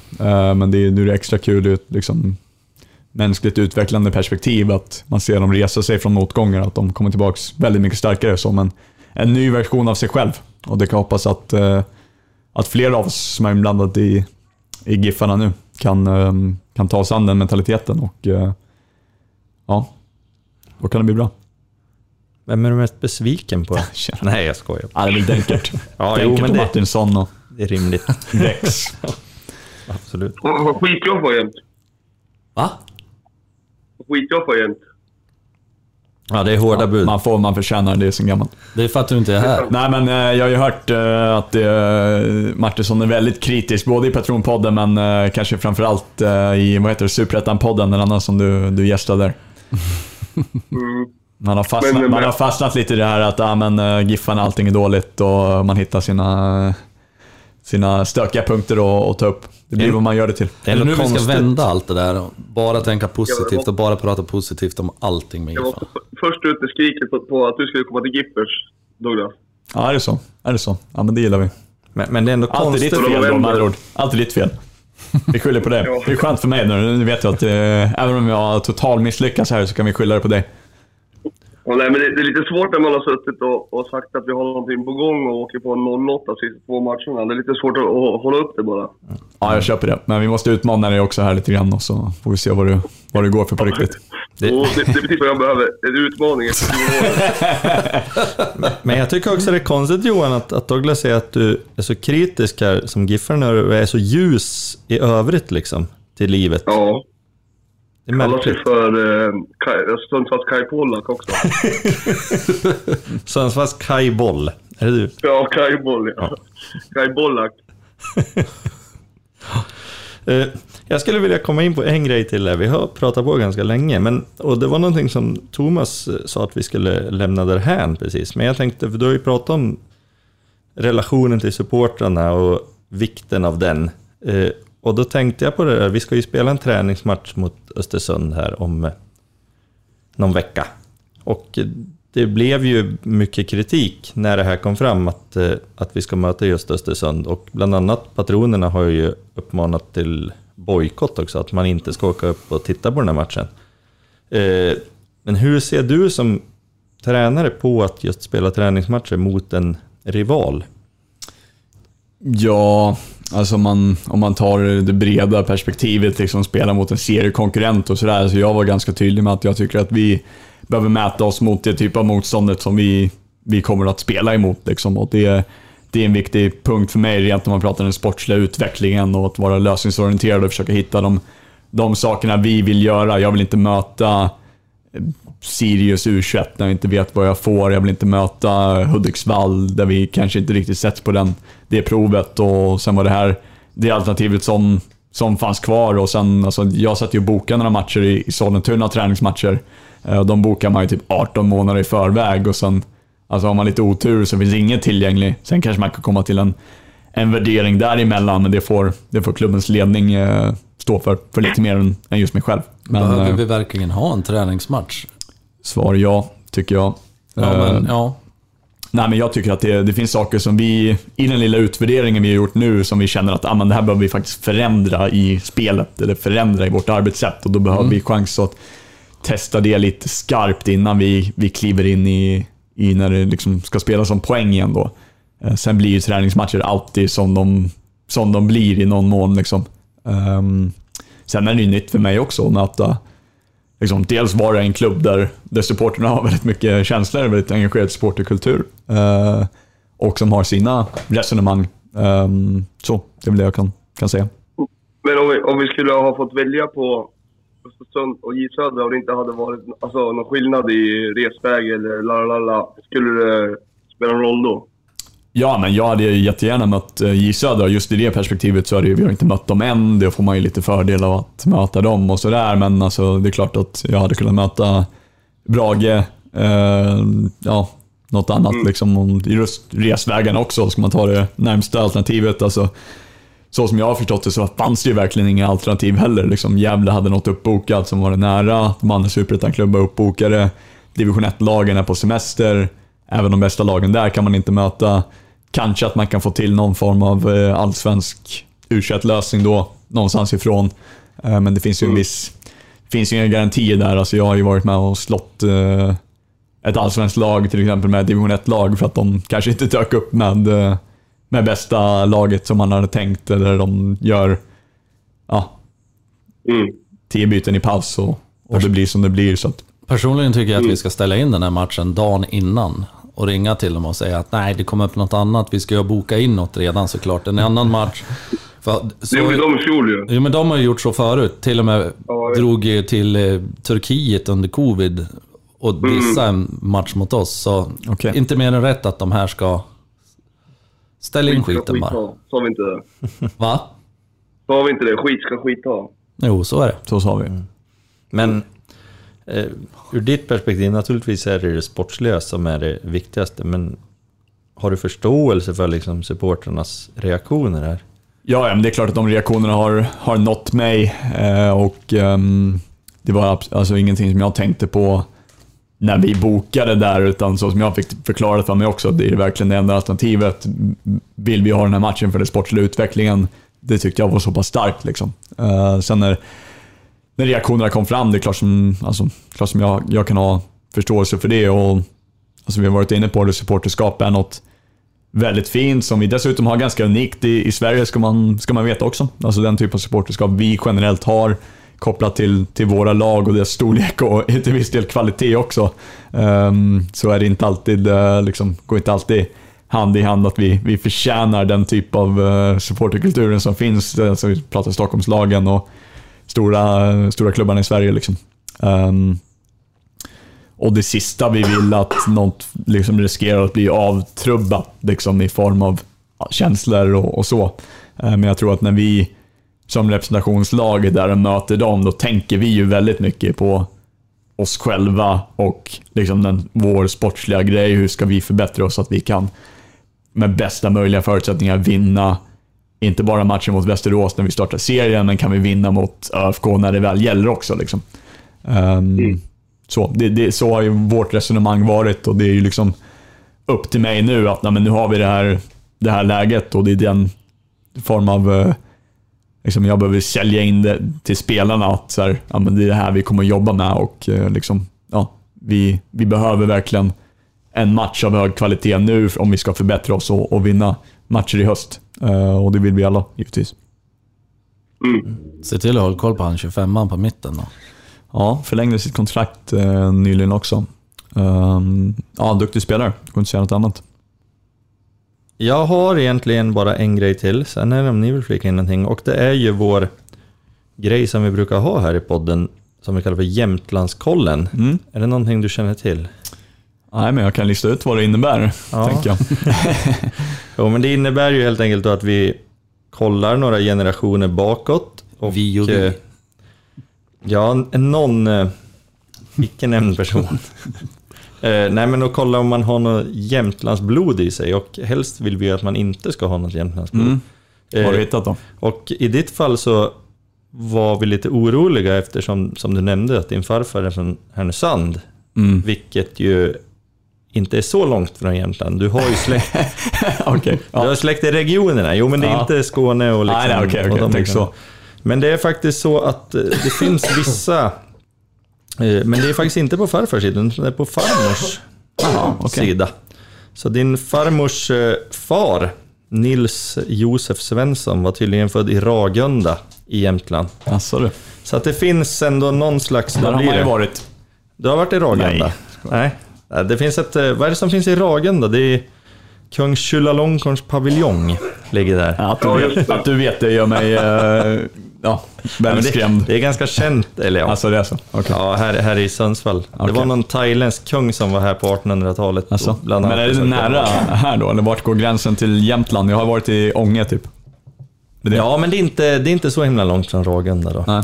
Så att det är väl det som är, dels är det ju en 16-del, så dels är det rätt nära medelplatsgränsen ändå, Ragunda. Ja. Men, och du har ju pratat om The White Tree of Gondor tidigare, så vi kan väl kanske enas om vi ser Jämtland lite som Mordor, så är det kanske okej ändå med den här 16-delen då. Just det. Ja, man ska ha lite jävelskap i sig, va?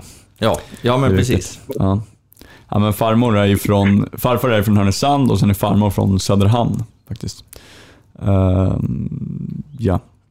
Så är det. Yes. Ja, men annars kom du undan bra. Ja, grabbar, jag känner mig väldigt nöjd med det här samtalet. Det är om någon av er har någonting som ni vill tillägga. En liten som kanske kan klippa bort annars. Men sätt till den truppen du har idag med GIF Sundsvall. Sätt till spelarna som finns ute. Får jag ta en realistisk och en orealistisk drömvärvning nu? Ja. Som du skulle vilja ha. Thomas Rex och... Ja, den är realistisk, men den är ju också mardröm. Någonstans är man ju så väldigt fokuserad på den miljön man är i nu och de spelarna man jobbar med. Sen vet ju jag att liksom, det finns spelare i division 1 som jag har spenderat där mycket tid där som kan ganska snart bli ganska bra superettanspelare. Så det är klart att man går igång lite på de här fyndvärvningar liksom, som jag tycker att det är naturligt att det är något som vi behöver lägga till i våra värvningsstrategier liksom. Ni har ju sett Lukas Forsberg till exempel, som kom från division 1 förra året som en ung spelare som ganska snabbt kan gå in och kan göra avtryck till exempel. Så det är klart att det poppar in lite namn där, och ännu mer för mig, spelare som jag har haft sedan tidigare då, som jag tycker liksom hade kunnat göra bra saker i Superettan. Och man ska ju veta också liksom att det snabbaste sättet att förändra ett spel eller ett spel, det är ju att ha spelare med de väldigt tydliga egenskaper för det liksom. Absolut. Så att det finns ju det finns några spelare från Sollentuna till exempel, eller spelare som jag har haft tidigare som spelar i andra ettanklubbar nu, som jag tycker hade kunnat gå in och prestera bra. Så att det är väl realistiska värvningar utifrån en nivå under oss till exempel. Så att där får man väl... Och då vill du inte säga någon position eller något namn såklart? Nej, men jag kan tänka på flera spelare där. Och de positionerna som kanske varit allra viktigaste för vårt sätt att spela liksom, i Sollentuna tidigare har varit mittbackar och innermittfältare liksom, som har fått väldigt mycket förtroende i både anfallsspel och försvarsspel. Och det är väl de positionerna som jag skulle kanske vilja ha någon på också. Okej. Ja, men och det är ju sett till spel och allt liksom. Ja, men precis, så det är ju liksom jag tycker liksom alla våra, om vi tar Paya och Erik som spelar på mitten till exempel, de har ju utvecklat mycket av sin relation tillsammans, och de har fått stundtals åtminstone verkligen fram sina egenskaper längs vägen, så att där känner att vi är på gång. Och sen mittbacksituationer har vi ställt upp med lite olika konstellationer, och styrkan vi har med mittbacksuppsättning nu är att vi har mittbackar som är bra på olika delar av spelet, liksom ganska tydliga områden där att det här är deras grej liksom. Och sen har man försökt att liksom fördela ut, alltså vi har gjort ganska mycket mittbacksbyten liksom. Vi har bytt in kanske Lukas Forsberg 2 gånger i paus till exempel. Det är inte jätteofta man byter in en mittback på det sättet liksom. Nej, men det är för att hans egenskaper att ta fram bollen, och vi har bytt ut Stenshagen till exempel i 60:e minuten några matcher. Det är inte heller jättevanligt att man gör det, men det talar ju ganska mycket för de typ av... Varför gör man det? Men ganska mycket för de typ av egenskaper som spelarna har och vad vi helst vill ha i den situationen. Mm. Sen har det de spelarna som är bra på, eller liksom extra bra på väldigt mycket, som liksom är, har sin styrka att vara allround till exempel. Och de vill man ju, ja men de klarar ju av många olika matchbilder på ett bra sätt. Så. Och då kan man resonera för att försöka förändra matchbilden, både för att kanske avgöra matchen, eller för att liksom att vi måste ta oss tillbaka från ett underläge, eller vi behöver stänga en match, att man resonerar om liksom ett taktiskt drag på så sätt då. Ja, nu svävar jag iväg lite grann. Men så här, jag tror att det finns massa spelare i division 1 som man kan som är verkligen på väg framåt i sin karriär, som man kan ta och utveckla längs vägen lite grann. Ganska snart kan bli superettanspelare som kan göra avtryck. Och sen har man, det är väl realistiska värvningar så. Och sen finns det väl orealistiska värvningar sådär som man kan liksom drömma sig bort liksom. Och så då är det ju framförallt spelare som är, ja, man kanske presterar bra på allsvensk nivå, eller som jag har haft tidigare till exempel. Jag vill verkligen inte sitta här och prata utsikten i den här podden, men det finns ju en vänster mittback där till exempel, som jag första målet som jag hade som kapten i Sollentuna 2021, men jag vet, jag tycker det är en väldigt duktig spelare och en väldigt, väldigt bra karaktär har ett lag, så att, så. Mm. Jajamän. Och Emil Forsberg. Emil Forsberg tackar vi inte nej till. I alla fall inte jag. Vi får se vad Tommy säger. Kommer han vara med på några träningar nu i sommar? Jag vet inte. Jag har förstått att han har gjort det tidigare. Men han har inte dykt upp än i alla fall. Han ska väl bli, om han inte redan har blivit det, så ska han väl bli tvåbarnsfar när som helst. Att han kanske har lite att stå i med det. Men träna ska han väl göra ändå, tänker jag. Ja, det... Föda ska han ju inte heller göra. Nu tycker jag att du är något ålderdomlig här. Jag tänkte rent fysiskt. Nej, såklart. Det har du alldeles rätt i. Ja, nej, men vi får se. Han kanske dyker upp, men han är välkommen i alla fall. Ja, absolut. Absolut. Får vi skicka Dellkrans på honom på träning, så får han någon smäll. Kanske därför han inte har dykt upp. Yes, Johan, har du någonting du vill lägga till? Passa på. Mest att det vore kul om Emil för första gången inte dyker upp nu. Douglas är tränare. Statement tar avstånd från nya tränare. Ja. Jag kan gilla att man har lite handlingskraft då. Nej, jag tycker att du är klok och jag tror på dig, och jag är glad att du är i vår förening, Douglas. Ja, stort tack. Ja, det är nära att vara här. Ja, jag fick faktiskt lite tid nu när man ändå kunde zooma ut lite grann liksom, när man var på lite ledighet här. Det har verkligen gått i ett, och det var snabba puckar i början, extremt många nya intryck, men verkligen det som sticker ut är ju liksom, det finns väldigt många genuina människor som verkar i och runt klubben. Vilket jag tycker är en enorm styrka och något som vi ska vara stolta över. Mm. Kul att höra. Jättekul. Men då tror jag att vi ska börja runda av det här avsnittet av Patronpodden. Vi har pratat på i väl över 1,5 timme, så att det räcker nog tämligen långt. Vi säger stort tack, Douglas. Douglas ska få välja outro-låt. Absolut, det ska han definitivt få göra. Det blir Neil Young-låten där. Fint, ja exakt. Ja. Jag sitter och funderar vilken det är bara. Kan man återkomma med just den låten man får researcha? Ja, det står väl an 2 låtar. Men ja, jag lovar att jag kommer kunna leverera något bra där. Prata om ny DJ i båset, va? Då får man fan leverera någon gång också. Exakt, ja, det är bra. DJ. Härligt. Ja, men som sagt, vi säger stort tack, Douglas, för att du tog dig tid att komma hit. Och vi ser fram emot hösten här. Ja, cheers. Det gör jag också. Mm. Härligt. Vi andra som har gjort det här avsnittet, vi säger också tack. Tack Thomas Rex. Tack. Tack Johan Martinsson. Tack. Och så önskar vi alla våra lyssnare en fortsatt härlig sommar. Mm. Go, go, Giffers. Go, go.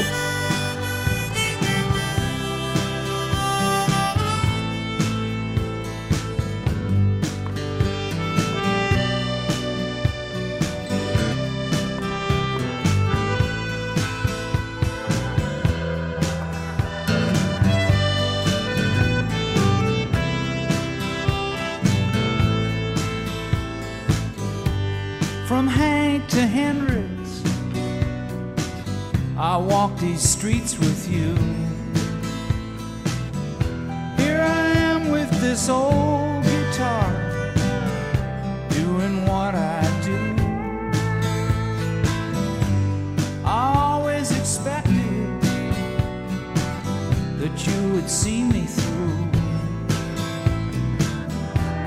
I never believed in much, but I believe